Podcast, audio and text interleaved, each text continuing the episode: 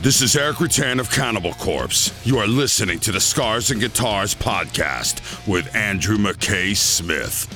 G'day, everybody. Thanks so much for joining me. This episode here is a repost of a chat that occurred back in June 2019 with the great Lee Harrison of Monstrosity and Terrorizer. Now, the catalyst for the conversation was twofold. Terrorizer had released an album in 2018 titled Caustic Attack, and Monstrosity had just released a masterpiece too of the, in the same year 2018 the passage of existence so i wanted to talk about those two albums but i wanted to go far deeper with lee harrison because he's one of my favorite musicians of all time and he's got such a, a long and illustrious resume that I don't feel gets enough attention from mainstream metal types or really any metal types, let's face it. But he's one of the Floridian death metal originals, and you'll hear all about why in the conversation. So let's get to it. Here he is, Lee Harrison. Hey mate, Andy McKay Smith calling for a chat. How you going? How's it going, brother?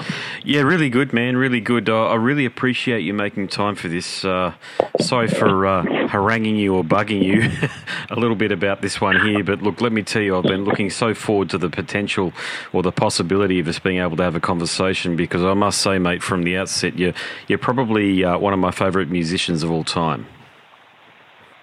Awesome, dude. Thank you, man. Well, I've been look. I, I tell you when it started back in the day when I picked up Millennium. I was thinking, who the hell can drum like that? Because the only other person that can drum like that is uh, Pete from Morbid Angel, Peter Sandoval. And lo and behold, in 2018 and 19, you're in a band with him, but you're on guitar. Yeah. And that was, mate, I can't, you jumped across the guitar. I mean, who, who, I mean, apart from people within your inner circle and people who are really familiar with you, who would have thought, mate? But you're, you are a, an extraordinarily gifted musician, I must say. Thank you, bro. You know, yeah, it, you know, it didn't just happen. I put a lot of work to get that way. You know, so.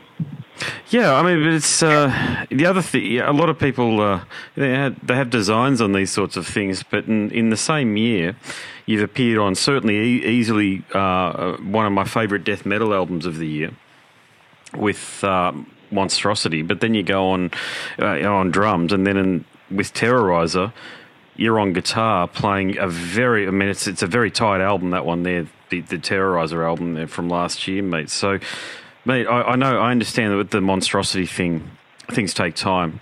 I think I was reading somewhere that you started uh, the recording process in 2011.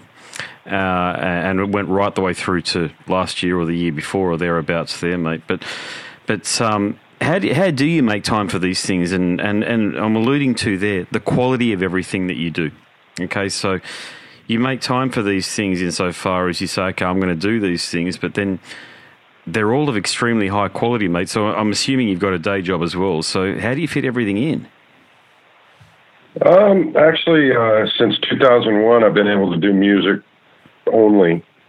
Um, I was working in a bakery in the 90s and I never, you know, had to tour. I never had to turn down a tour necessarily or anything because of my job. I, I was always lucky with that, but it just got to a point around 2001 where I was touring a lot more, and I just uh, ended up, you know, kind of letting those guys know, you know, that I wasn't going to be around as much, and it just worked out where I didn't have to go back to having a regular job.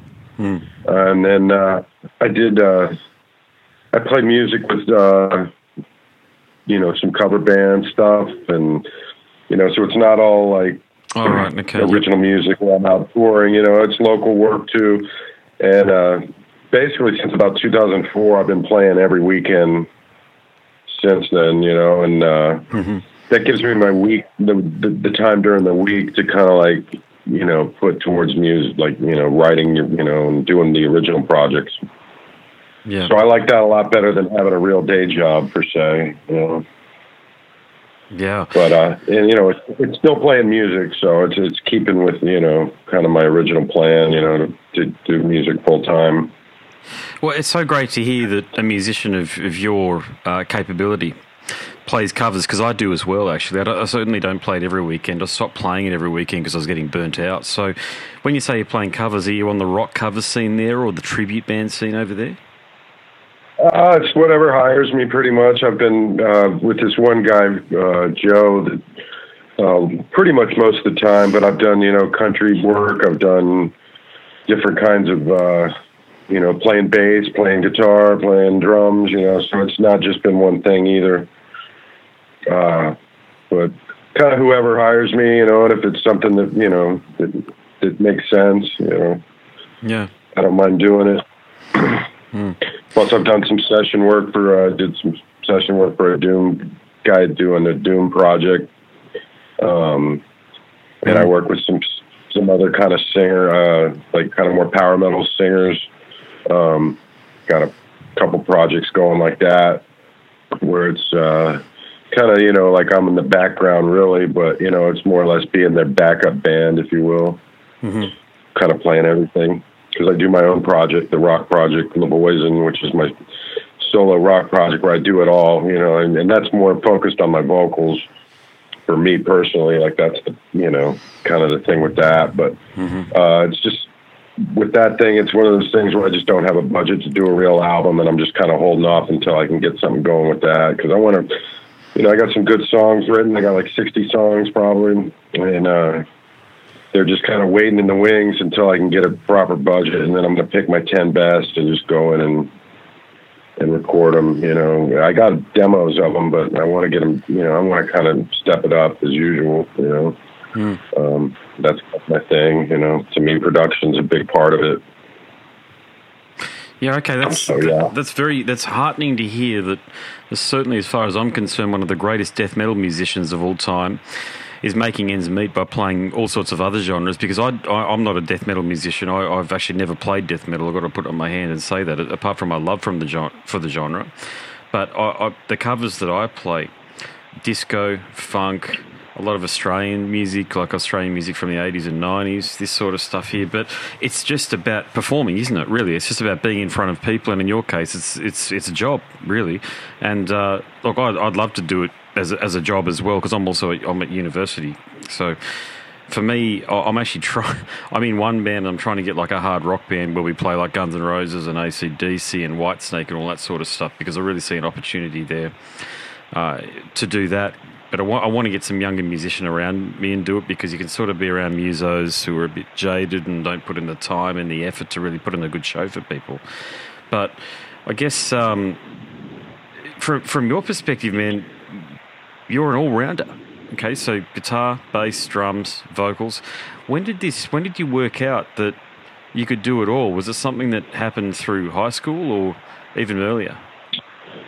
Well, it just goes to my overall story. You know, back when I uh, started playing, well, when I got first got into music, I was possessed by Kiss. You know, at like seven years old, they were kind of, you know, that was like, you know, fantasy world, but like at the same time, it was, you know, what you want to do as a kid. You know, you see Gene Simmons spitting blood, and it's cool as hell. But anyway, long story. You know, I was, uh, I wanted to play guitar first, but I'm left-handed and my dad wouldn't let me play let he wouldn't you know let me turn the guitar over and play left-handed so he forced me to play right-handed which now i'm thankful for because i can play a guitar that's right-handed and you know everybody plays right-handed so it's much easier for me to you know to play a guitar that's Yeah. right-handed so that uh so I'm, but at the time it was kind of discouraging because I couldn't immediately play, you know, in my head I couldn't immediately do what I wanted to do.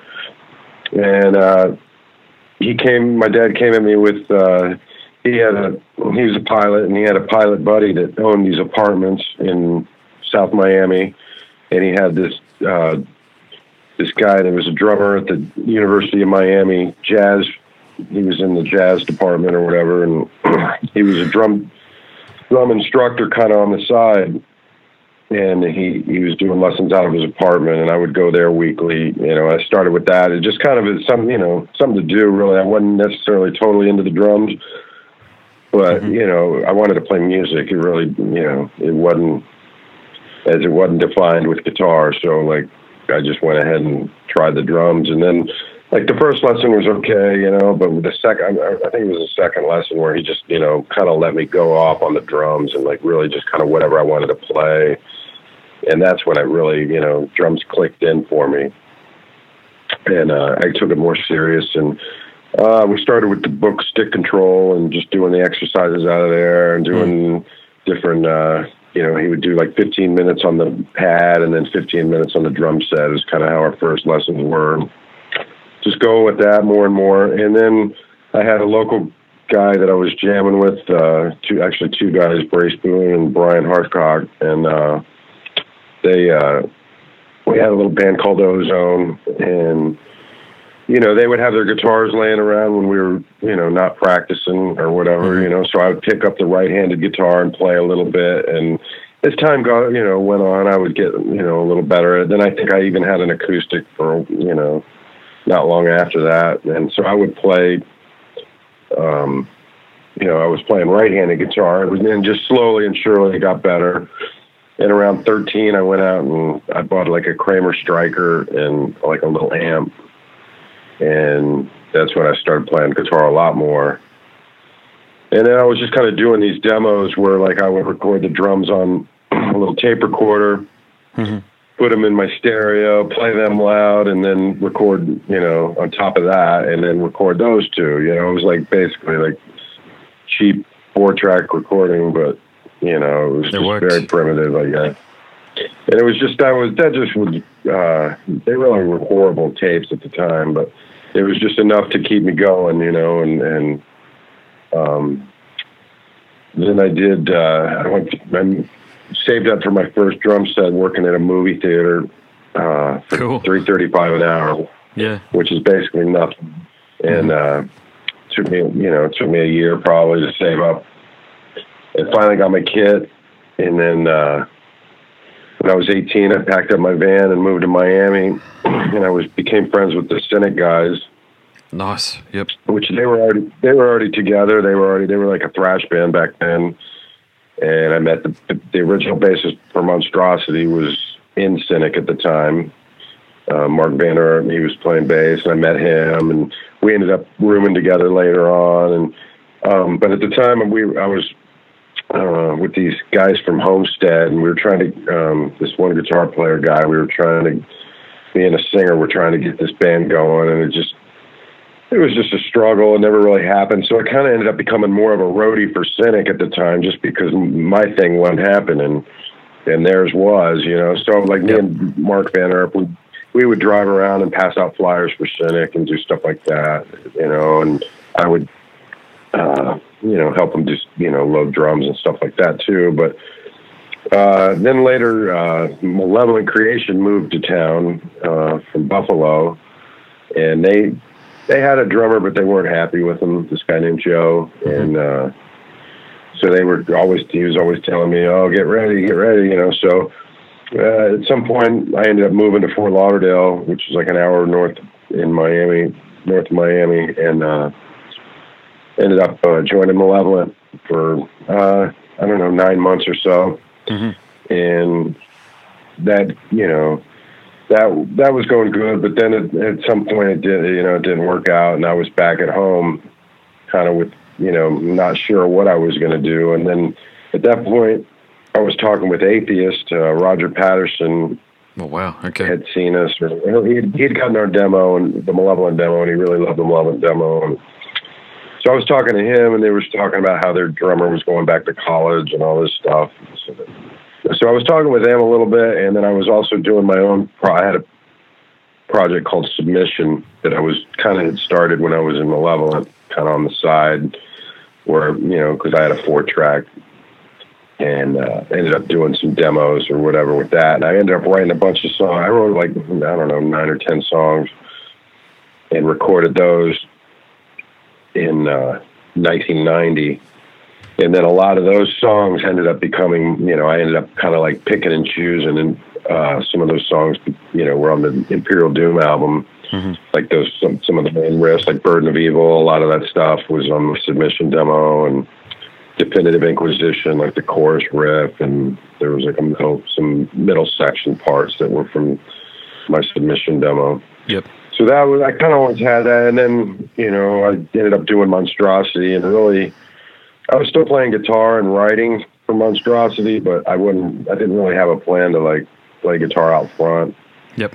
and then it was I would say '97. I started doing a bunch of covers, recording a bunch of covers, kind of solo thing, and I had to, met this singer guy that was kind of like a Dio, Dokken kind Nice. of voice, Yeah. crossed, you know, and he was a really good singer, and so I was like, okay, you know, me write some rock songs for that, but the guy ended up flaking out on me, and finally I just decided, you know, for better or worse, I'm just going to go ahead and sing, and it's, you know, it's, uh, you know, I don't have to depend on a singer, and you know, it'll just be me, and for better or worse, if you know, like, I don't know, I won't name any now. Well, we can say like a Bob Dylan type. If that guy can sing, you know, or if like, you know, in my head, Neil Young, even though he's great and whatever, but at the time, I just I was thinking like, if that guy can make it, you know, or whatever, Yeah. singing, and I know what you're saying. Yeah. you know, just yeah, whatever, you know. Uh, but so it's kind of like that was my thinking on that. So I just,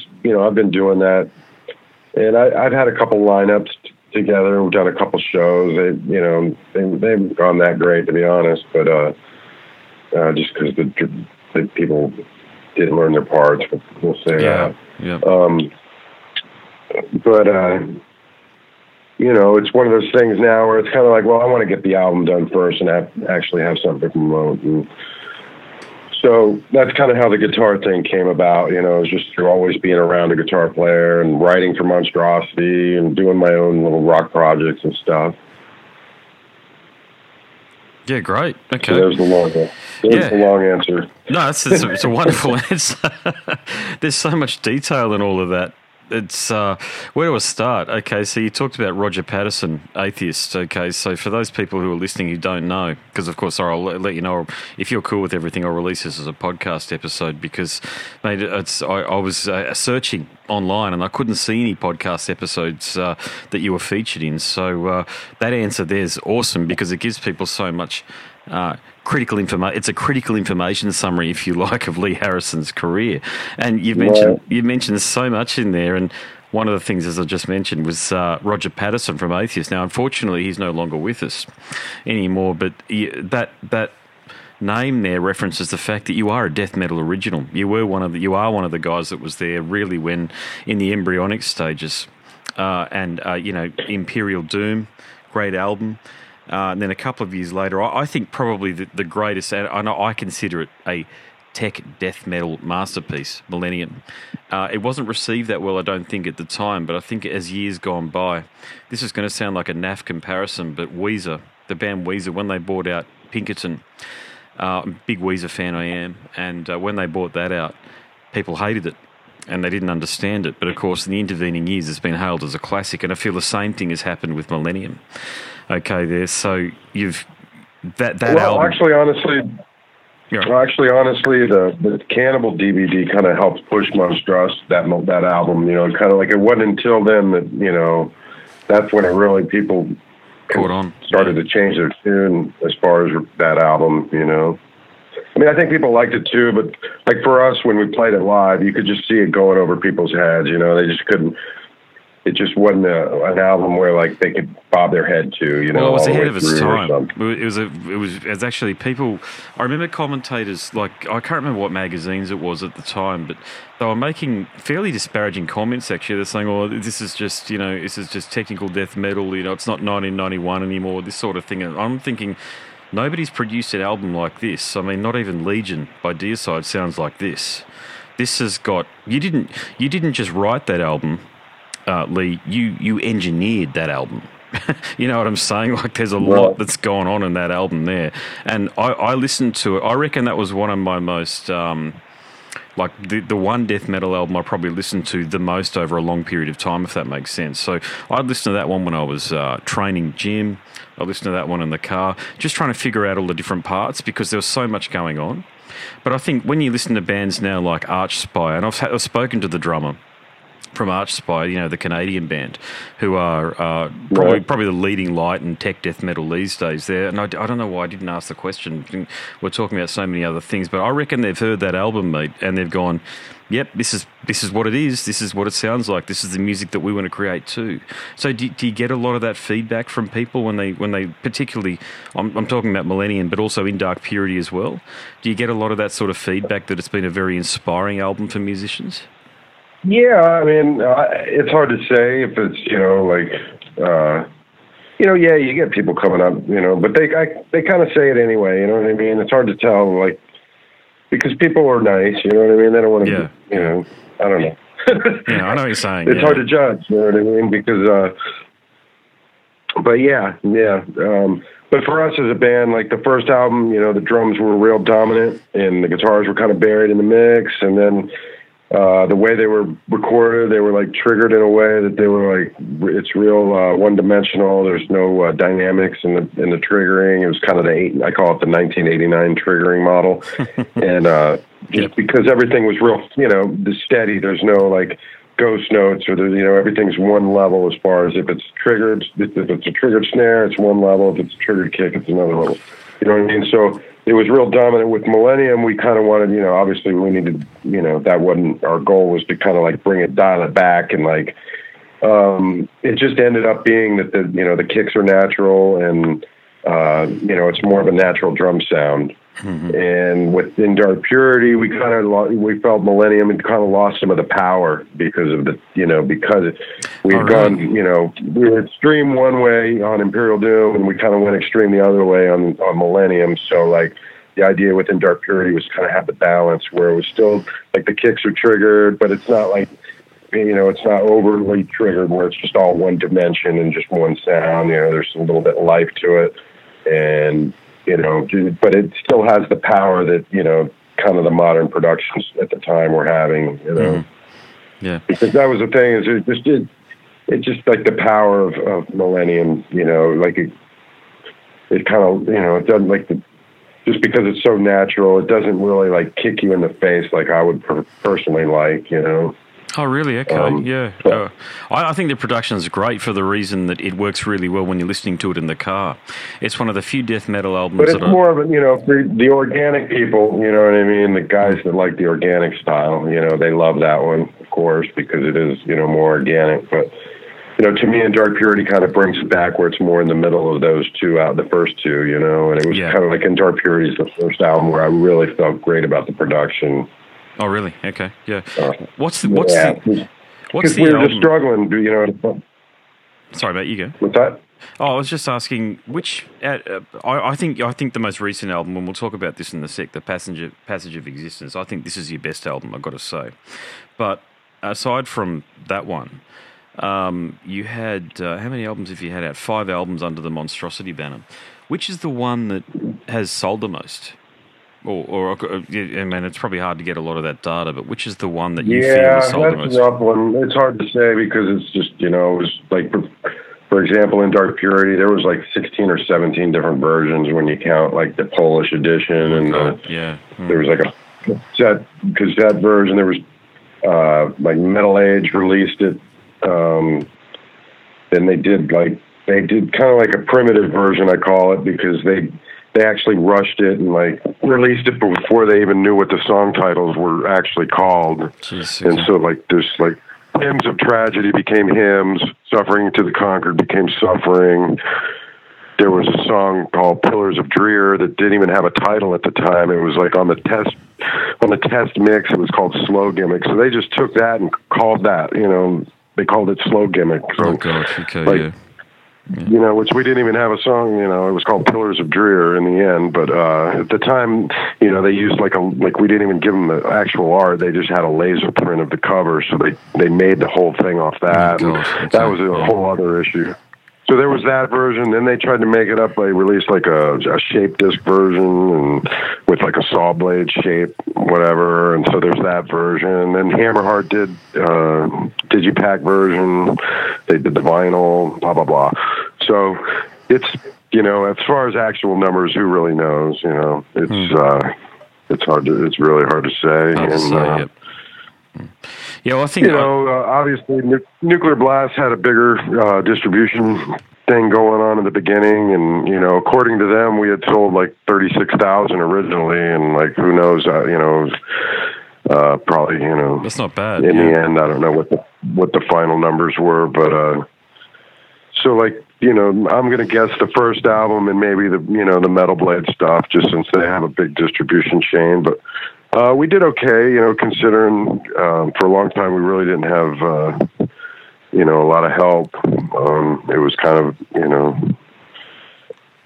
kind of us on our own with Conquest Music, and Yeah. you know, things went good with that. But uh, you know, we just kind of ran into brick walls as far as the distribution. Uh, you know, a lot of money going out and not much coming in, Yeah. kind of thing. Yeah. You know, So have you? but uh, we've always kept it. We've always kept it going, and you know, uh, the deal with Metal Blade, we had, you know, we we did Conquest Music in America, and then it was Metal Blade Europe for Rise to Power. Uh, that album did okay. Spiritual Apocalypse to me is a better album. Um, that was kind of, you know, we really like. We, at the time, you know, we really loved the production. You know, the new albums kind of dominated it even more, but um, you know, we're happy with spiritual and the new album for that matter. But we put a lot of work into it too. We were running two rooms at the same time for spiritual. We had the A room, Yep. we were doing bass in, and the B room we were doing leads and vocals. So like, it was kind of crazy because we had a tour coming up. So that was the first time that we kind of, we had done that. You know, when we were actually operating in two rooms at the same time. Um, which was a little crazy, but it, you know, in the end, the product was killer. You know, we were real happy with it at the time. Um, and the songs are great. And again, you know, with uh, it was Metal Blade Europe and Conquest Music in America, and then for the new album, when we finally delivered it, they were, you know, they were we were going to do the same thing, Conquest in the U.S. and but they offered to, to take it for uh, worldwide and uh, just to kind of see if you know maybe it would go a little better, you know, since they would maybe put a little more into it, since they had a little more invested into it. You know, we we went ahead and decided to go that route for this album, and uh, now we're pretty much free agents. We can. Uh, do what we want for the next album, and uh, we'll see what Metal Blade thinks. And uh, we got a few other offers going too. So like, Cool. um, you know, and I, I got half the writ that next album already written. Uh, we got I have four songs demoed. and Mark has a song called Locust, and uh, I have the skeleton for two more where I where basically I have the drum tracks, but the riffs aren't actually written. They're just kind of like I can hear them when like I listen to the drum tracks. I can hear in my head what I you know what I'm trying to go for. You know what I mean? But I don't have the physical riffs yet. You know. Mm-hmm. And what happens then too is I'll you know I'll come up with my version of it, you know, and then I'll send them off to one of the guitar players, and they'll usually take it and, and take it up a few notches technicality wise, you know. Kind of that's how like Eyes Upon the Abyss from the new album was. It was a case of where like I had to like if you hear the demo of it, you would hear the you can hear the main theme, but it just doesn't have all the intricacies of all the, the riffing that's going on. So like Matt Barnes, for example, took care of that and he just, you know, kind of whipped it up into like, you know, a couple notches higher than it was. Mm-hmm. Whereas a song like Proselytize was kind of kept the way I wrote it, you know, they added their leads to it, but for the most part, the riffs are all the same. Yeah. Well, you got Slaves, slaves to the other, slaves to the Evermore, similar like that too, and then uh, Eternal Void is kind of one where it was taken and like you know notched up a few notches. So like, I'm sure that'll happen with some of these new songs too, you know that I have. But uh, so I would say roughly call it five to seven songs, depending on how you want to count it. Like um, we still have lyrics to write and all that, so they're not totally complete, but. I have ideas for that too. So great. Okay. I don't think it's going to take 11. The idea is not for it not to take 11 years. You know. Well, look, these things say we're not Tool. At the end of the day, how long been for then? 14 years or whatever you know, we always. We- we've always taken like four years was kind of the average, and that was just because you know I figured two years to promote the record, you know, at least, and then probably another year to write it, and Yeah. the next record, and then another year to record it all and get it ready with art. This time there was just so many, you know, issues like with, you know, we took forever. Like like you said, we we actually started writing the record in 2011, so like there was a few years already gone um, I decided to take the band off the road so we wouldn't be like out there trying to like do both at the same time. Which I don't know if that was good or bad. It's hard to say at this point. But the idea was that we would come back and time time the tour with the record more. And uh, unfortunately, that didn't work out either. But that's a different story. Um, but uh, you know, so 2015 is when I actually did the drum tracks. Uh, Mark took uh, took his time doing the guitar, so it was like you know a lot of time spent on that. And then when it came to the the mixing of it, we weren't ready for his first date, so like he ended up pushing us back till like from like October till April. So that like it that was like a whole nother you know, it wasn't his fault, the guy that mixed it, Mark Lewis, but, you know, it's just the reality of, you know, trying to work this way where it's Yeah. kind of, you know, actually where we send, you know, uh, I'm used to sitting on the couch and being in front of, you know, the speakers and hearing every EQ tweak and every little drum edit and every little reverb and you know what I mean? Whereas this way it was kind of sent to us through the internet and it was like, okay, from here make your changes, which is a great idea because, you know, I can hear it on my speakers that I'm used to hearing it on. It's not like that's, that was the problem with the first album is that, you know, we, it sounded great in Morrisound, but then when you put it on cassette, you know, and, and go and listen to it on another, um, another system, and all of a sudden it doesn't sound the same, you know, because your ears are used to hearing it. You know what I mean? It's just mm-hmm. different. I don't know how to, you know, it just is. So like we got into Morrisound, and you know, we it sounds great, but like I said, it just didn't have that punch. So with this new album, you know, mixing, I call it mixing through the internet, but you know, it's basically he would send me an MP3 and Yeah. then or whatever of you know wave file of the of the track and you know make your adjustments from there okay well for this like you know those guys are pros they know where we're going with it so like it was really almost done the only thing that we really tweaked with was like the bass level you know uh Yep. so and it was actually louder than what it is on the album uh Oh, we really? just kind of got Yeah. fine tuned it a little more. Yeah, we fine tuned it a little bit, and you can hear the bass as it is. So, like you know, uh, we're real happy with it. You know, it's kind of like a new dimension to our music. You know, Yeah. when when I actually started playing bass with a cover band, I kind of like I learned a lot more about bass than I knew before. You know, so um, I do give bass players props, you know, for, you know, it takes, you know, it's hard on your fingers, really hard, and just trying to write more with the drums and like keep it, it's the same key, but it's not with the unison guitar parts. Yeah, I that get what we- Yeah. Kind of like a lot of, a lot of the previous albums kind of had that where it was just following the guitar all the time, you know, or just like every once in a while there'd be like some bass part that would stand out, but otherwise you're just unison and everything. So like with this album, like the goal was to you know have unique bass parts, um, and kind of like because that was the argument. You know, if you're just going to play the unison guitar parts, then all you're doing is adding mud by turning the bass up. Where Exactly. if you actually have something that's different and that complements it, you can still have it in the mix and you can still hear it. And there's there's good tone. Um, you know what I mean? So it's uh, it's, I do, it's as a way for the player. bass player to shine. I'm a, I'm a bass player, and I know exactly what you're saying. I Okay, mean, there you go. The thing about thing about bass is is is that I don't I've, I did a little bit of session work over the years, but I, I'll never ever forget. And this hopefully this will make you laugh because I remember years ago I did a session about 15 years ago. Remember that singer James Blunt? He's from the UK, and he had that "You're Beautiful" song out. Remember that one? Uh, I can't say I do, but I think I maybe. It's, it's a very it's okay, a very soppy it's a very soppy song. But my point about the song is the bass is non-existent in it.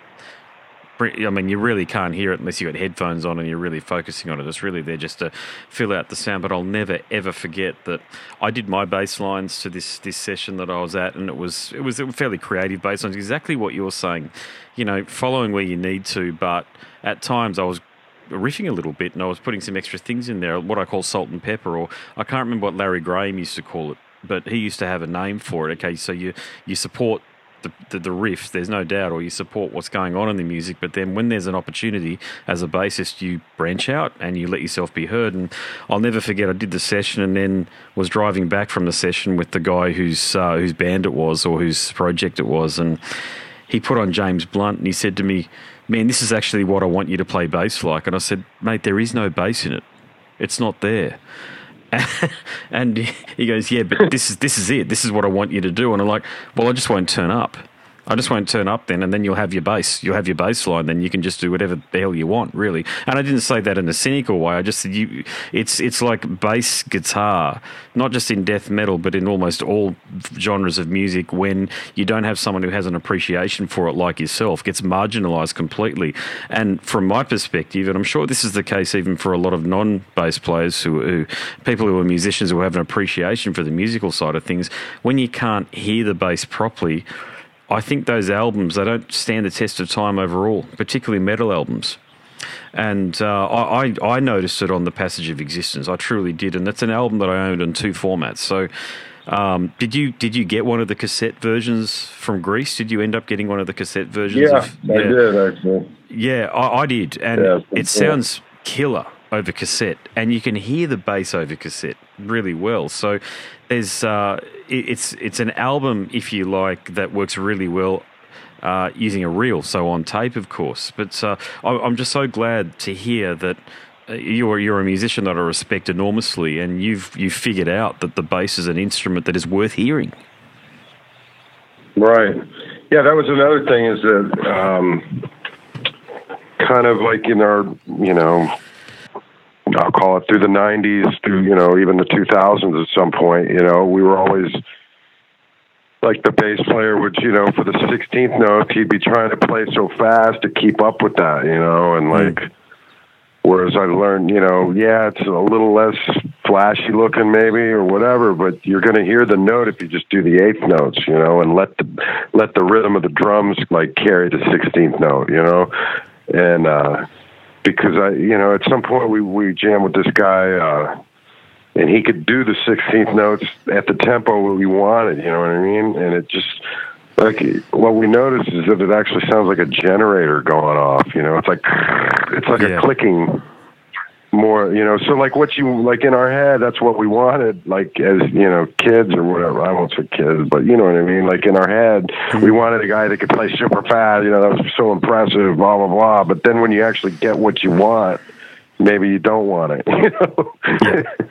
so, like, it, it's kind of like more like, it was kind of like, you know, like what would happen with that is like, you know, you'd have, you know, parts where like the bass is playing and he's like maybe not doing the 16th notes and you got tone and then all of a sudden the fast parts come in and he's going for that 16th and the tone just disappears, you know.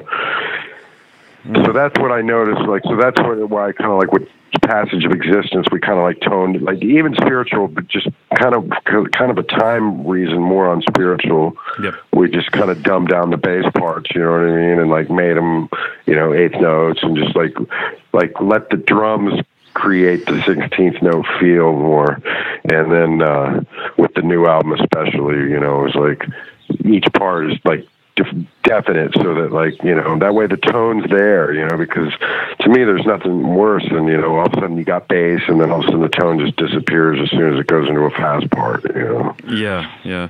so Well, that that's our thinking with that you know and just you know if you if you can write bass bass parts that are you know that kind of like stand on their own then you can actually turn them up a little bit too Agreed. you know? Yeah, agreed on that point there. That's why I mean everybody knows Steve DiGiorgio and we mentioned already Exactly. Roger, Roger Patterson. I mean these are guys that really and really knew how to make the bass stand out but never detract from the song. I think probably one of the greatest metal performances on album, uh, a bass playing metal performances on album would have to be the Control Denied performance by Steve uh, DiGiorgio, The Fragile Art of Existence. Okay, well, I'll go one further and say Death Human because, like, there was that whole, like, I don't know if you've heard the drums and bass mix, but No, not there was like no. a whole, yeah, Yeah. like, check it out because they actually put some songs on, like, the re release or whatever, just the drums and the bass, and it's like, when the first mix came out, you know, the bass was ba- basically buried,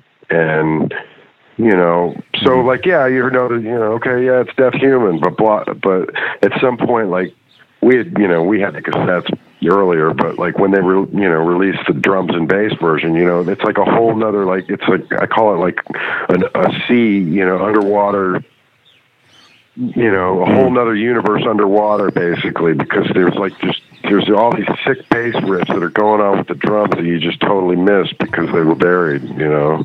Yeah. And uh, I can imagine. I yeah. strongly, you know, I strongly uh, advise you to check that one out because it's like it's it's those songs, but in a way you've never heard before, you know. And uh, Yeah, no, I it's definitely really great will. stuff. you Yeah. know? Yeah, so that must be on the physical copy. Is it the CD version? Maybe I don't know. Uh, I think it's on YouTube. I don't know. Here, let me. I'll, I'll look right now. I think they're on YouTube. Uh, Death Human bass tracks. It'd have to be on YouTube, wouldn't it? These days, God, everything ends up going up there, doesn't it? I actually, Yeah, um, they're up there. Suicide Machine and uh, Together as One. You'll, Finding uh, Emotions.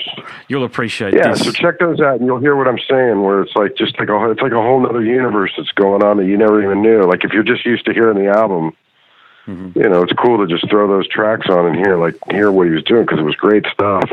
Yeah, yeah, definitely. Yeah, it's a. Uh, Love Steve DiGiorgio. It's great. You know? Oh, he's a, he's a one, wonderful musician, very underrated, I think. And uh, of course, that all comes down to the fact that he plays bass, and people don't have a broader uh, uh, or as much of an appreciation for the bass guitar as they do the guitar. But but you Never mean- mind the fretless business.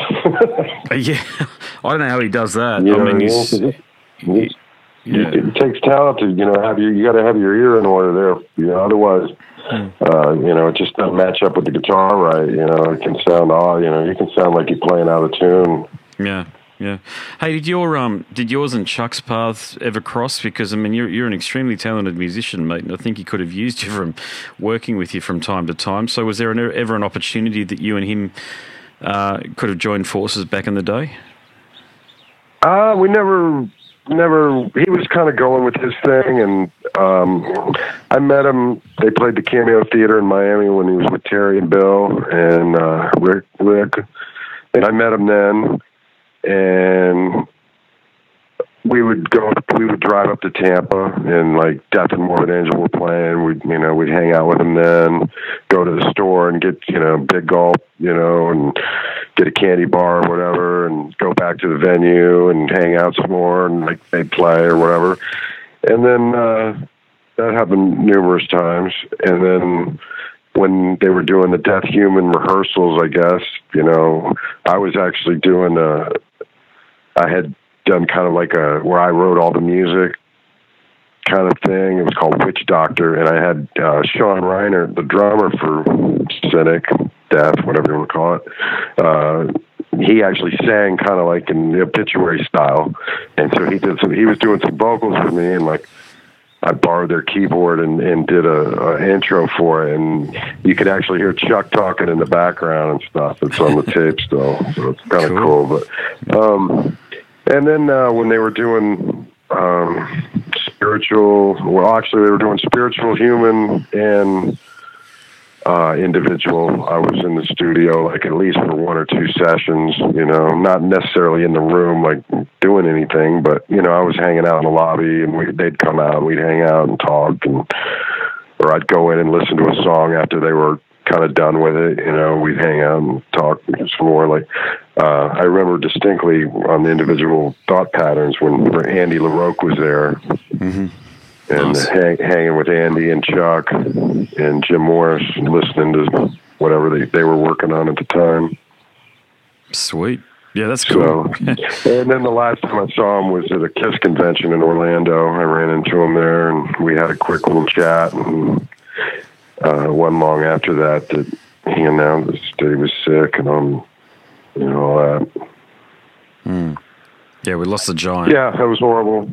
Yeah, he's a great guy, and uh, he was kind of misunderstood a little bit. But Yes. I think you know, I think with time and like uh, you know the internet era, I think maybe you know he might have been understood a little better. You know, because people could have gotten them to know him maybe a little better.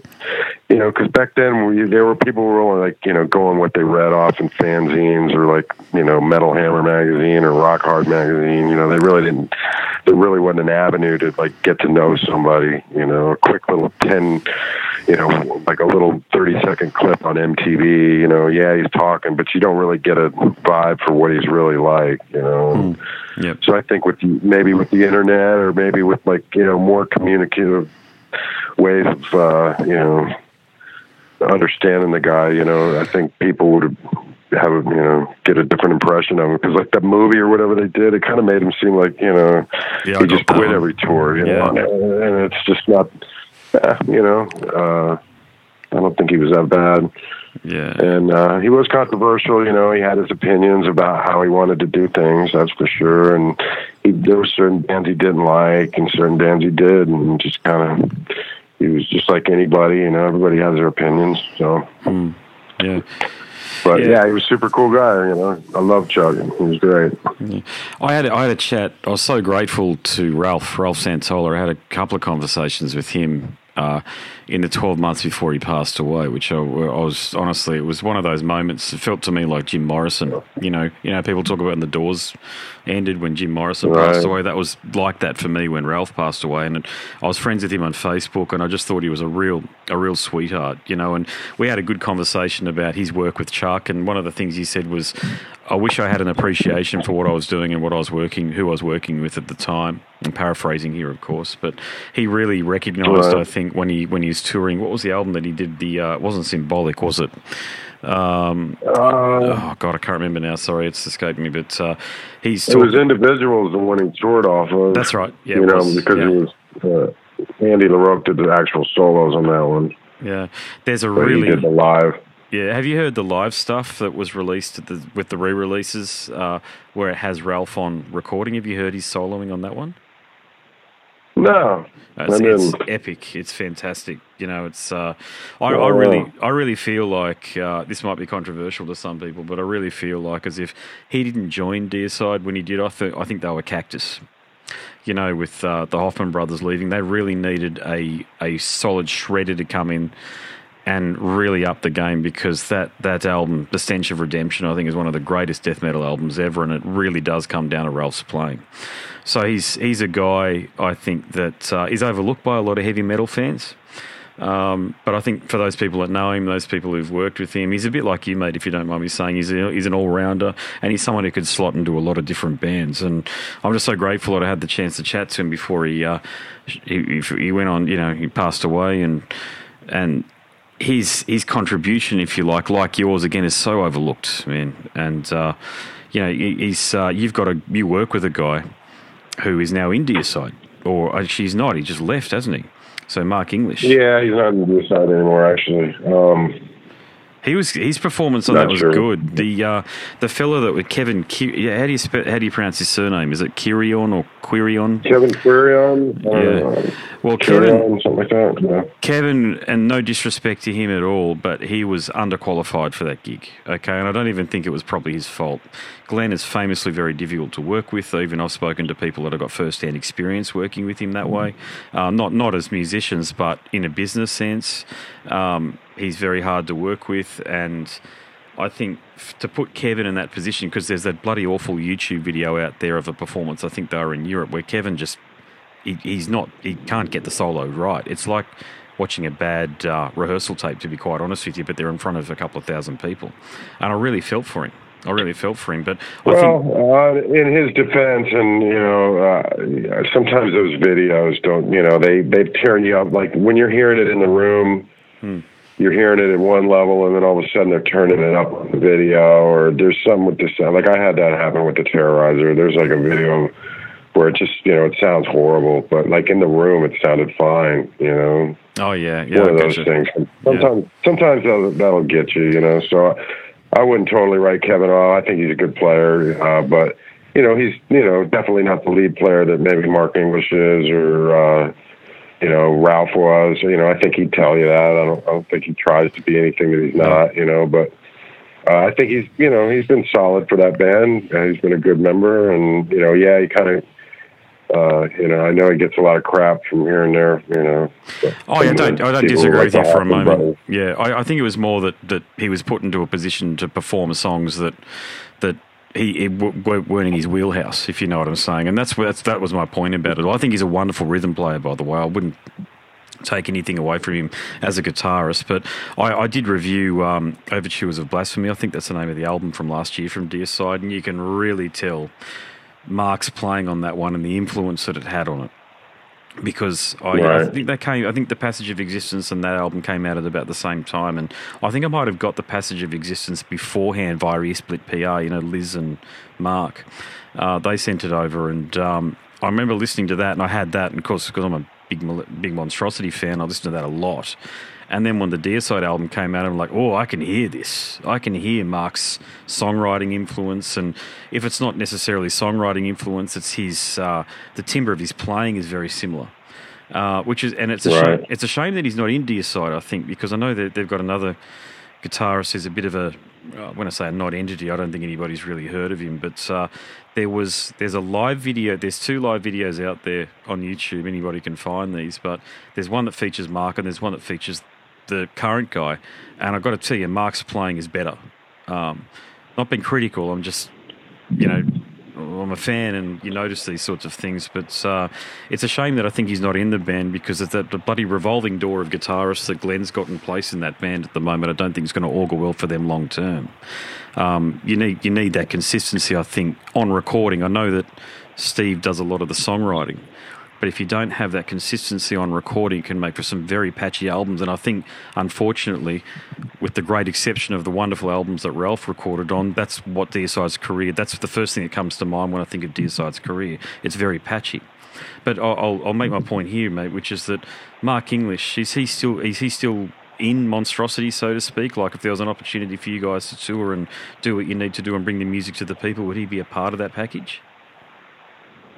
Yeah, I mean, he just did the tour we just got off of, so. Yeah. yeah. Um. Yeah. yeah. Um, we'd kind of like you know planned on him not doing stuff. Um, that's kind of how um, we ended up bringing in because I play in a side project with the Tardy Brothers, John and Donald. Nice. They have a project called Tardy. It's actually called Tardy Brothers, mm-hmm. and uh, the guitar player who does all like I guess you know Ralph played the leads on the album, so the guy who's playing the Ralph leads on the on the live shows or whatever, his name's Justin Walker, and we just used him for Monstrosity on this tour that we just did, and it's kind of complicated, but like you know Mark English was going to be off with Deicide, so we that's kind of how I started talking to Justin about doing show, you know, doing shows and stuff like that, and so we actually used Mark English and Justin Walker for this last tour. Um, mm and uh, so Mark's you know Mark's still jamming with us and uh, cool yeah. Yeah um, it's cool. And then uh, as far as Deicide you know he was trying to do both you know he was kind of do what he could do and um, as far as doing both gigs. So you know it was it was cool. It was kind of it was kind of interesting you know I could um, hearing you know Deicide stories and hearing kind of what was going on with those guys you know it was like you know and they're the way they approach things and uh, you know that that's one cool thing about you know this whole thing is that we learn learn new techniques, learn new tricks, and mm-hmm. kind of see where other people are at. You know, mm-hmm. jamming with Obituary. I played drums with them over the summer. Nice, um, couple shows. Oh, is that right? And, there you uh, go. Yeah, yeah, I did. Uh, I did like five shows in Europe, and I did like another five or six in the U.S uh, just to fill in, you know, because their drummer had some issues going on at home and he had to take care of. And uh, that's nice. You know, Sweet. so getting to see how their camp works, and you know, it just it's it's good for me. You know, I mean, I can learn techniques that I can bring back to my band, and without ripping them off. But you know what I mean? Just like little things, little things you learn you know. Yeah, I do. Yeah, I know exactly what you're saying. Yeah, but that's that's a that's a really it's a really positive statement you make there because you never do stop learning, do you? And for someone like never, man. Well, every show. Well, for someone like so, certainly, my feelings about you, mate, is that you you've, you've as I've already mentioned, you're so accomplished, but it's um, it really does come back down to uh, refining your craft and being able to uh, to find different ways of doing things and improving those ways of doing things. And the only way you do that is by doing things with other people a lot of the time. That's the school, that's the university, isn't it, when it comes to music? You've, I've, I've often said that to people, you know, you've got to play with as many different people as possible, but you're playing, you're performing at a very high level. Let's, let's face it, you are performing at an extremely high level. The quality of all of your work has, has always been magnificent. And and to hear that you, I didn't know that that you performed with uh, Obituary that's that's quite something. Yeah, I that's, actually played guitar with him in 2012. I did a South American tour as second guitarist. So I so I've actually been guitar player and drummer in Obituary, which is a that's fantastic. feat that no one can claim. Yeah. no, that's great, man. That's So great. I like, you know, yeah. Yeah. those guys are great. I love them. So it's always fun playing with them. So you got so let's talk about Terrorizer for a bit because Caustic Attack, another epic album. Both of those albums, uh, meaning uh, the Monstrosity album, Passage of Existence, and uh, the Terrorizer album, Caustic Attack, were in my top ten for last year, and. Uh, it was so unusual to see. I, I didn't know that you played guitar as well. I mean, I, I, I knew you was a drummer, of course, but uh, to see you in some of the videos and to see you in the um, the the promotional material as the guitarist for Terrorize, I was thinking, what's what's this guy going to do next? Is it Bruce Dickinson style flying planes or something? I mean, it was just it was it was Well, great to see. that- Actually, yes. Uh, I as a matter of fact, I am learning to fly. So there you go. Mate, there's nothing you can't do. Yeah, there's nothing you can't do. But I, I love that album because it's just so in your face. And I, I do a lot of swimming, and I swim to that album too. It was one of the albums that I first got into uh, when I bought these Finis uh, headphones, which you can use underwater. And I put it on there, and it's a great album to swim to. It's just got the right beat for everything. But uh, did you did you write a lot? Of, did you write a lot of the material on Caustic Attack? uh, I wrote all the guitar riffs. Nice. That's And- that's another album of yours. Then Yeah. there you go. The answer is yeah, pretty much. Is uh, Sam wrote the like he came up with the words and some of the patterns, and then uh, I I kind of like you know more or less fit the patterns in with the music. Um, but yeah, the guitar riffs are all mine, and like at first, people you know, kind of like I'd have to like you know we'd we'd I'd show him some riffs or whatever, and he'd he'd kind of pick them apart or whatever, and then like eventually, you know, we got to a point where he trusted what I was doing, and I could, you know, just come in pretty much with a whole song and say, here, here it is, you know, and so then like towards like that's why we ended up with so many songs, um, and there's actually some more songs too, so there's like five more that we got, um, but basically it was just you know we got to a point where you know where he felt comfortable with me you know what we were the way we were the direction we were headed so it was kind of you know free for freeing for me because I could write you know and then just you know kind of get on with it you know and we were able to just come up with more songs a lot quicker you know and um you know he basically you know I was a fan of World Downfall and the second album and the third album they're good but they're just to me they're like a little they're kind of like you know they're down tuned and they're not uh let's i don't know they're kind of over triggered in the production aspect. And so for me personally i wanted to kind of take it back to the old school uh way that world downfall was a little more organic in the drumming.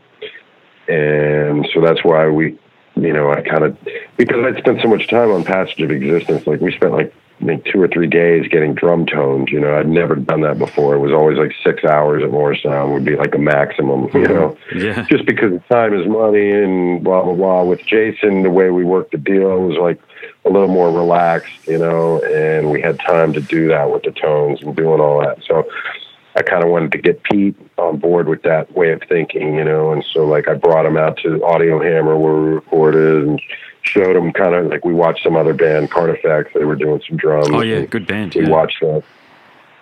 We watched them recording a little bit, and then uh, you know Pete got to see that. He was hearing mine. You know, I was working on the mixes for Passage, and he was hearing that. So like, and, you know, I just got him kind of got him into the idea of recording more natural drum sound. You know, like if it can sound like it's triggered, but it's still natural, isn't that you know, isn't that the kind of goal you're going with? You know, what I mean, the idea of triggering is to get good sound without in an easier way. consistent sound. Yeah, exactly. Yeah. this this way, you know, it's it's it's a little harder work, you know, a lot more work because a lot, you have to have a lot of patience, you know, because you know you get warmed up and then all of a sudden you're not ready to, you know, because the tom's, you know, not sounding right, or now we got to tweak this, we got to do something, you know what I mean? It just ruins the vibe.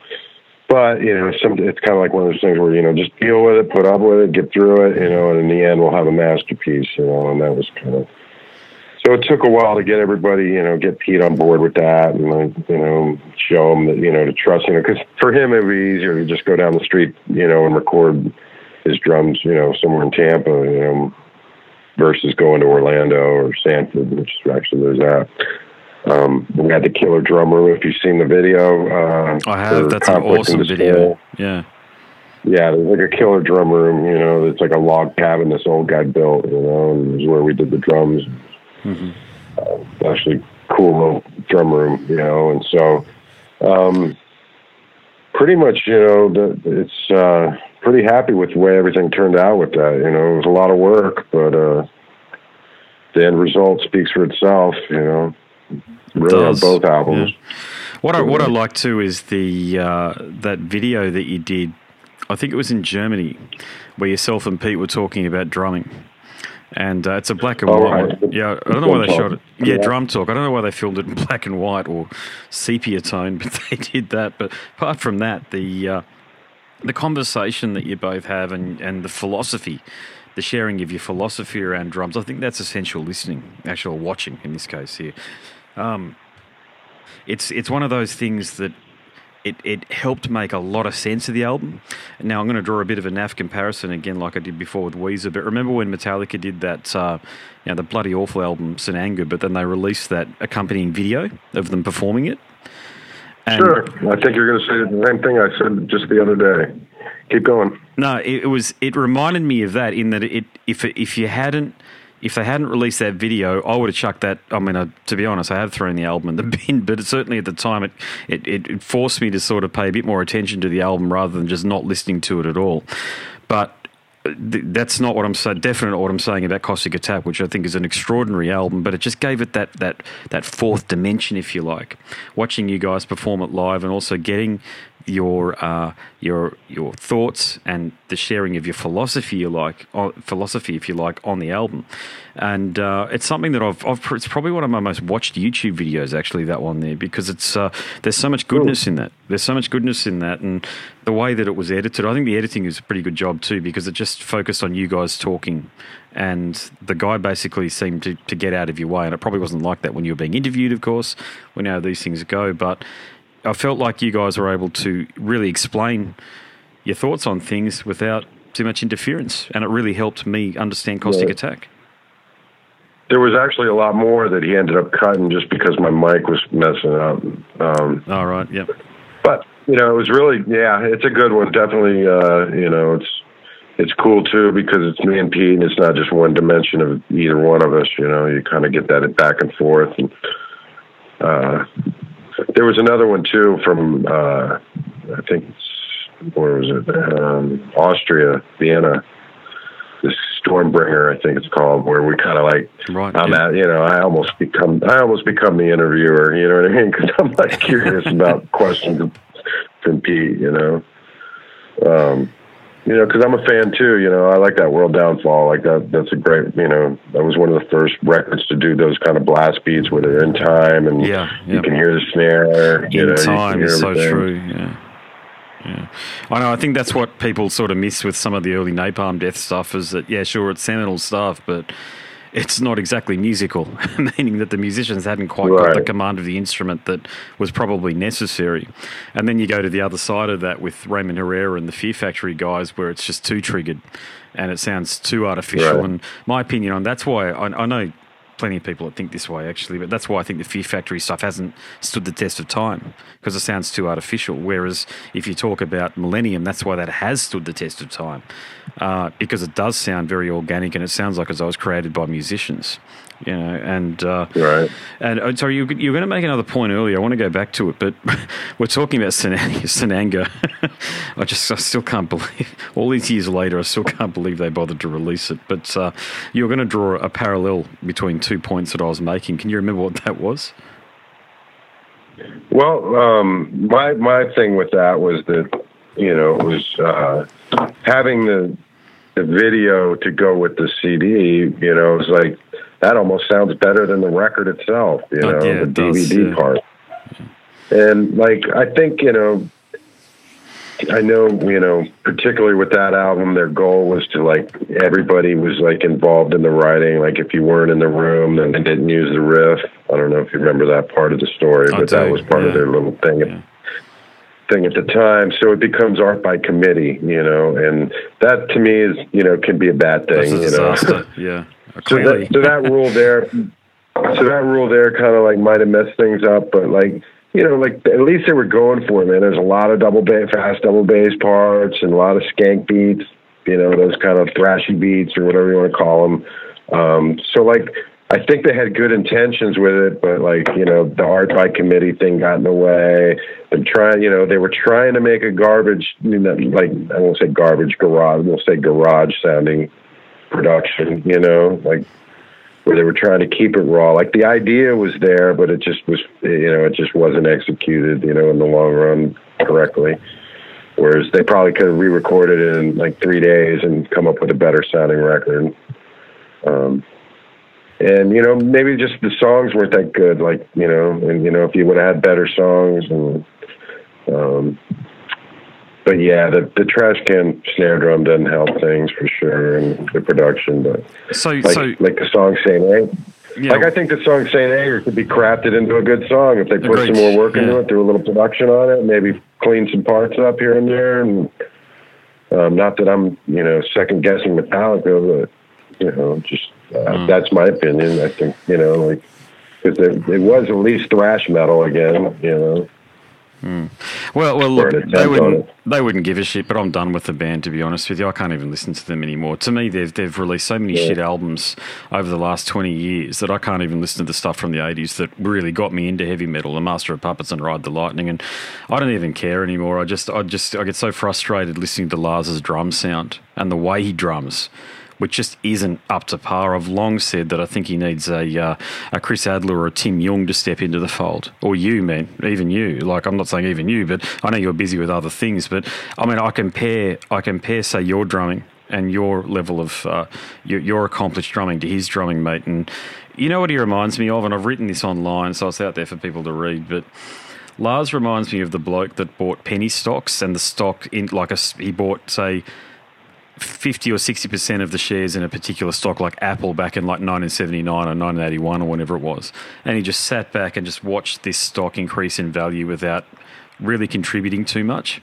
And I know people disagree and they go, oh, look, he does the arrangements and all the rest of it. But really, that band's all about James because James is just such a fantastic musician, great vocalist, great rhythm guitar player. I just feel like on that, like particularly on that last album, Hardwired to, Hardwired to Self Destruct, there were some okay songwriting on that one there, but it was ruined by Lars's overly Yeah. simplistic, overly simplistic drumming. It's it's like he's regressing, and, but he's doing it on album. Well, you know, probably, probably what's it, you know, I mean, he's got millions of dollars. He's not worrying about it, you know. He's concentrating on hanging out somewhere, doing other things, you know. It's a craft. You got to put you got to put time into it. You know, that's that's the biggest secret of the biz is time, investing time into it. You know, and mm. And like, like that's why you know maybe the new album's one of our better ones because we had the extra time to really just craft everything and like build it up, bring it down, rebuild it again, you know, and like really focus on it. Whereas they're in such a machine, they got to get something out, you know, and he's just not putting it, you know, he's the not time investing I, the I know time what you're like saying, that, but you know? where's the inner critic? So you're somebody who is who is you're you're, you're obviously of a high intellect. Okay, you've he's obviously got, listening to Muse and he's listening to U2, and like he's just not concerned with. He's not listening to the new Dark, you know, the new Dark Funeral or the new uh, I get whatever. that. Yeah, I, I believe me. I, I get that. I think it's just there's not that inner critic for him to sit back and. I saw him in, in Brit. They toured Brisbane here in 2010, and he was shit. Sorry, I mean it's for somebody. I'm a musician, and I, I'm casting judgment from the perspective that you're paying to watch somebody, and and he's out of time half the time. And, and James even said to him, and I kid you not, James even said to him ha- halfway through the performance, one, I can't. It might have been battery he stopped at the end of battery and he stared at Lars and he goes, "Well, three of us stopped on time." and and I feel, and and I think it went over the top of people's heads in the audience, and you could. I remember turning to my buddy at the time. I can't remember who I went with now, but I remember, I remember saying, "Well, there you go." There's going to be a stern conversation maybe after the gig in the in the uh, green room with Lars about that one there. But for, for James yeah. even to say that, I mean, you can't kick him out of the band. I get that. It's practically his band. I understand that. But, you know, for a band uh, that has turned into a brand but is a beloved entity, Metallica, um, fans, I, I, just don't, I can't understand their continued success. Yeah, you'd think he'd get some drum lessons, to be honest. You know, you'd think he'd get Derek Roddy over for the day and have him show him some licks. A good name. You know? Yeah, there's a great name, Derek Roddy. Yeah, there are so many wonderful drummers out there uh, in heavy metal that could do a job with one hand that he can't even do with two at this point in time. Right. And and I just think, dude, just you've, to your point earlier, he, he made you millions. You've, you've, you've got it. You know, your world, you, are successful, you're famous. And I've made this point online as well. I've, I've do blog entries and shit. And I said, maybe you should just step out and be executive producer and let a Chris Adler step in. You know, somebody somebody like that who can probably follow instructions and really get the drumming side of things and is available for touring and all of that sort of stuff. And not suggesting that you get a revolving door of musicians, but I'd really love to hear how a band would sound with an accomplished drummer. You know, and right, and I, I don't know I don't know how he got through And Justice for All. I don't know how he did that. I I have a feeling a lot of that was patched together though. I haven't read anything or yeah, I'm sure, I think they admit that. Um, but uh, it was what it was. You know, he did it for the time. You know, I was still like, you know, I wasn't that good back then when he was doing it. So like, you know, maybe you know, hopefully I progress past that, you know, at this point, so uh, I can see, you know. You definitely progress well past like, that know, point. you're one of the you're one, you're one of the you're one of the most accomplished drummers I've ever heard. You know, I mean, it's. Uh, your your drumming is really one of those things where Lars simply couldn't do what you do. He's not even in the same planet really. Sorry, excuse me, excuse me for coughing, but he's not even anywhere near your uh, your merit. But then you know, there's kids that are coming along that are going to be, you know, they're just like they're so ridiculous these days. There's, you know what I mean? It's kind of a generational thing. You know, it's like I there's kids that are just so fast and they can play, you know, the solo from whatever song, you know, that's totally impossible. You know what I mean? Mm. So like you'll have like for us, you know, when we were in high school, Slayer was fast. You know what I mean? It's like they're just not that fast now because there's a million bands that are doing that and doing it better. You know, because mm. of time. You know, they've had the time to evaluate what was being done and improve upon it.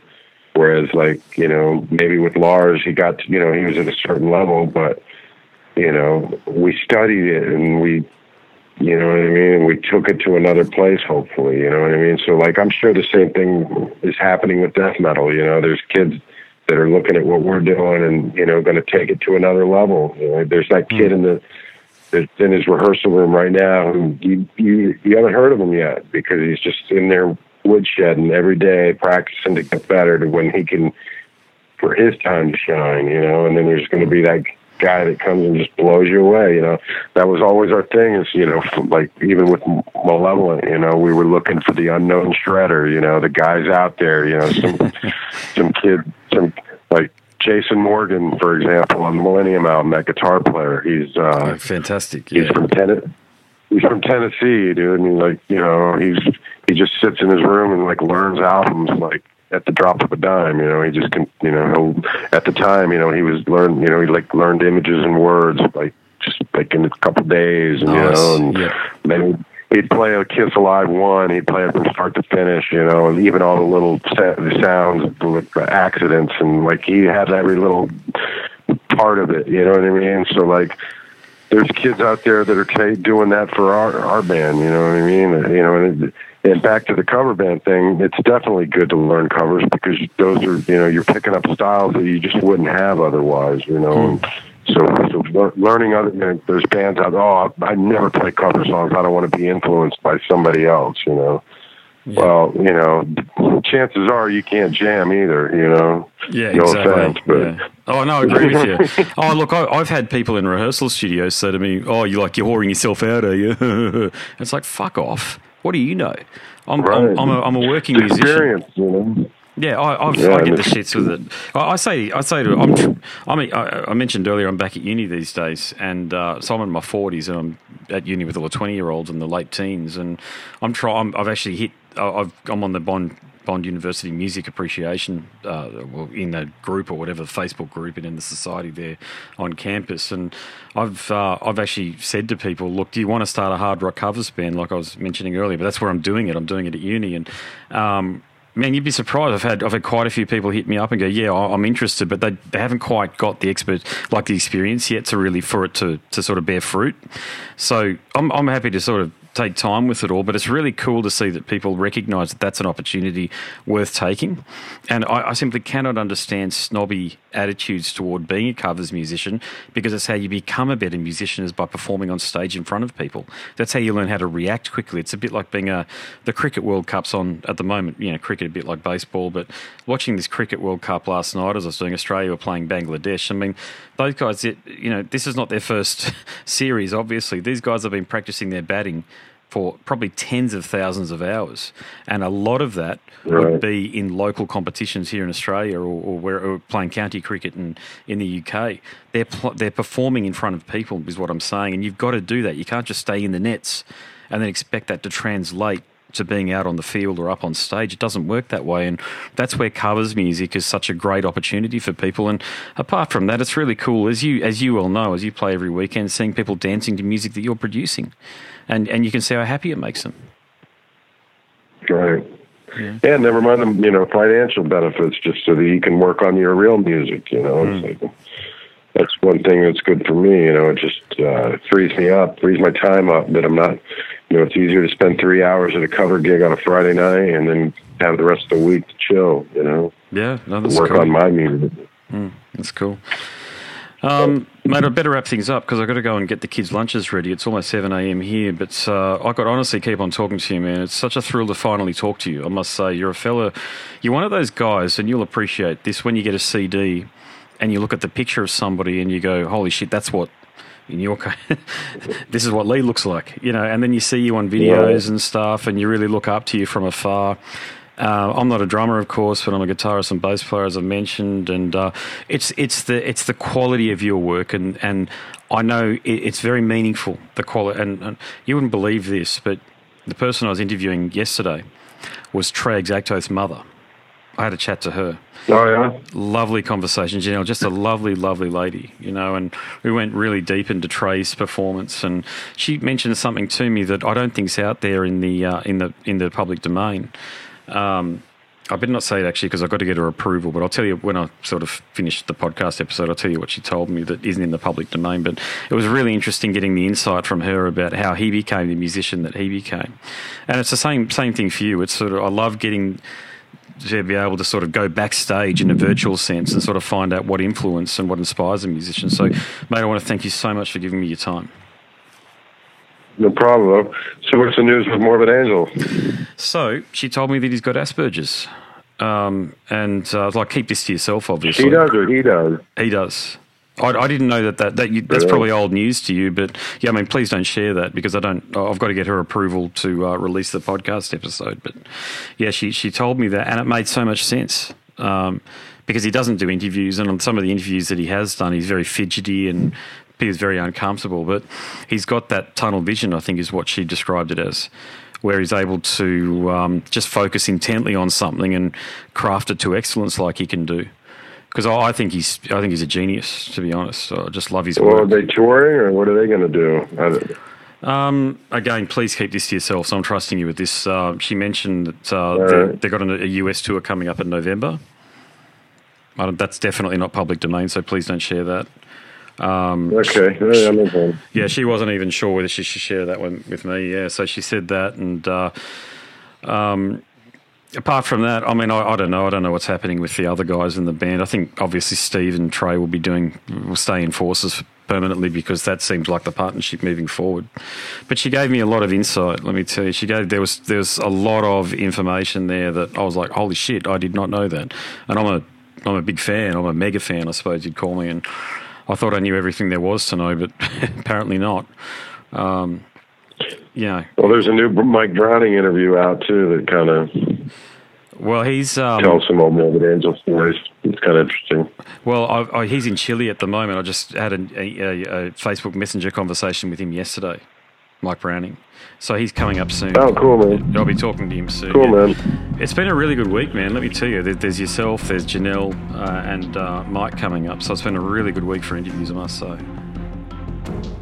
Excellent, man. Well, I appreciate it, bro. Thanks for all the support, man, and uh, hopefully it works out for you, man. Well, there you have it, ladies and gents. That was a repost of the conversation that occurred back in June 2019 with the great Lee Harrison of Monstrosity and Terrorizer. Now, if you enjoyed that one, there are many more just like it over at scarsandguitars.com. And if you like listening, maybe you like reading too. And you're also in luck because I've written a book. Scars and Guitars Conversations from the World of Hard Rock, Heavy Metal and Beyond, Volume 1. I'm working on Volume 2 as I do this narration. Check out Volume 1 though by clicking on a link in the banner of the website. You'll be taken to a marketplace of your choice. And yeah, if you do decide that you want to download a sample and complete the purchase, hit me up because I want to thank you personally. I've got some more information to share with you about the book in the moment, but before we get to that, I'll bid you a fond farewell. My name is Andrew Mackay Smith, and I'm the host of the Scars and Guitars podcast. Until next time, it's a very goodbye for now. This is Erik Rutan of Cannibal Corpse. You are listening to the Scars and Guitars podcast with Andrew McKay Smith. I've been the host of the Scars and Guitars podcast since 2017. The first musician I interviewed for the show was David Vincent from Morbid Angel, and things have just snowballed from there. In all, I've posted almost 650 podcast episodes featuring conversations with many of the leading lights of rock, heavy metal, and beyond. It just got to a point where I thought, I need to write a book about all this, so that's exactly what I did. In Scars and Guitars Volume 1, you'll read a heap of deep reveals and commentary, such as Des Fafara talking about Coal Chamber and why the band will never return. You know, if you're a, a band just starting out, you need to hear me. Do not start a band with partners. Ever. Yeah, wise words there. Sage advice, mate, for anybody. Don't ever, because I, I can't go do Coal Chamber right now unless I get others involved. Phil Anselmo talks about the episode in his career which gives him the greatest sense of accomplishment. I think the staying power of the, the fans and the staying power of the. I, of the songs, you know, whether it's Pantera, Down, or Superjoint, the fans remember the songs. Alex Skolnick from Testament confirms that, yes, playing the guitar in Ozzy's band is anything but an ordinary gig. Will Silenoz from Dimmu Borgir write a book? Pär from Sabaton gives advice to people who want to start a band. Look at the team around you. Look at the bandmates. If uh, if the guys want to be on the stage, then it's all cool. If the guys want to be backstage, then it's not gonna be cool. Current and former members of Cradle of Filth discuss the band's seminal 90s material. Read about the reaction to George Lynch and Mark from Suicide Silence's comments when they throw shade at then President Donald Trump. We have this idiotic monster, you know, this egotistical, self aggrandizing complete piece of shit in there. I, I, just I just can't understand how we've gotten to this place. And yeah, we kicked a hornet's nest with Sepultura. Percussive overlord Gene Hoglan talks about recording with Chuck Schuldiner. Chuck was always, um, you know, he was he was very, you know, very open-minded, and and he was into having his his musicians that were playing with him just reach out for, for the best stuff that they had. Phil Campbell from Motorhead discusses what it takes to get sober. John Five answers his critics who dismiss his tenure with Marilyn Manson. You know, my name is John Five, and Manson gave me that name, and um, I had some of the best years of my life in that band and, and learned a lot. And we get the lowdown on Trey Azagthoth from those who would know, including his mother. All across Scars and Guitars Volume 1, there are moments of tension, relief, tragedy, exhilaration, And throughout it all, you'll obtain insight that I believe no one else has managed to obtain from many of your favourite artists. So treat yourself. Scars and Guitars Volume 1 is currently available as an ebook with a print edition on the horizon. Follow the links attached and download a sample. I'm sure you'll be compelled to read the whole book.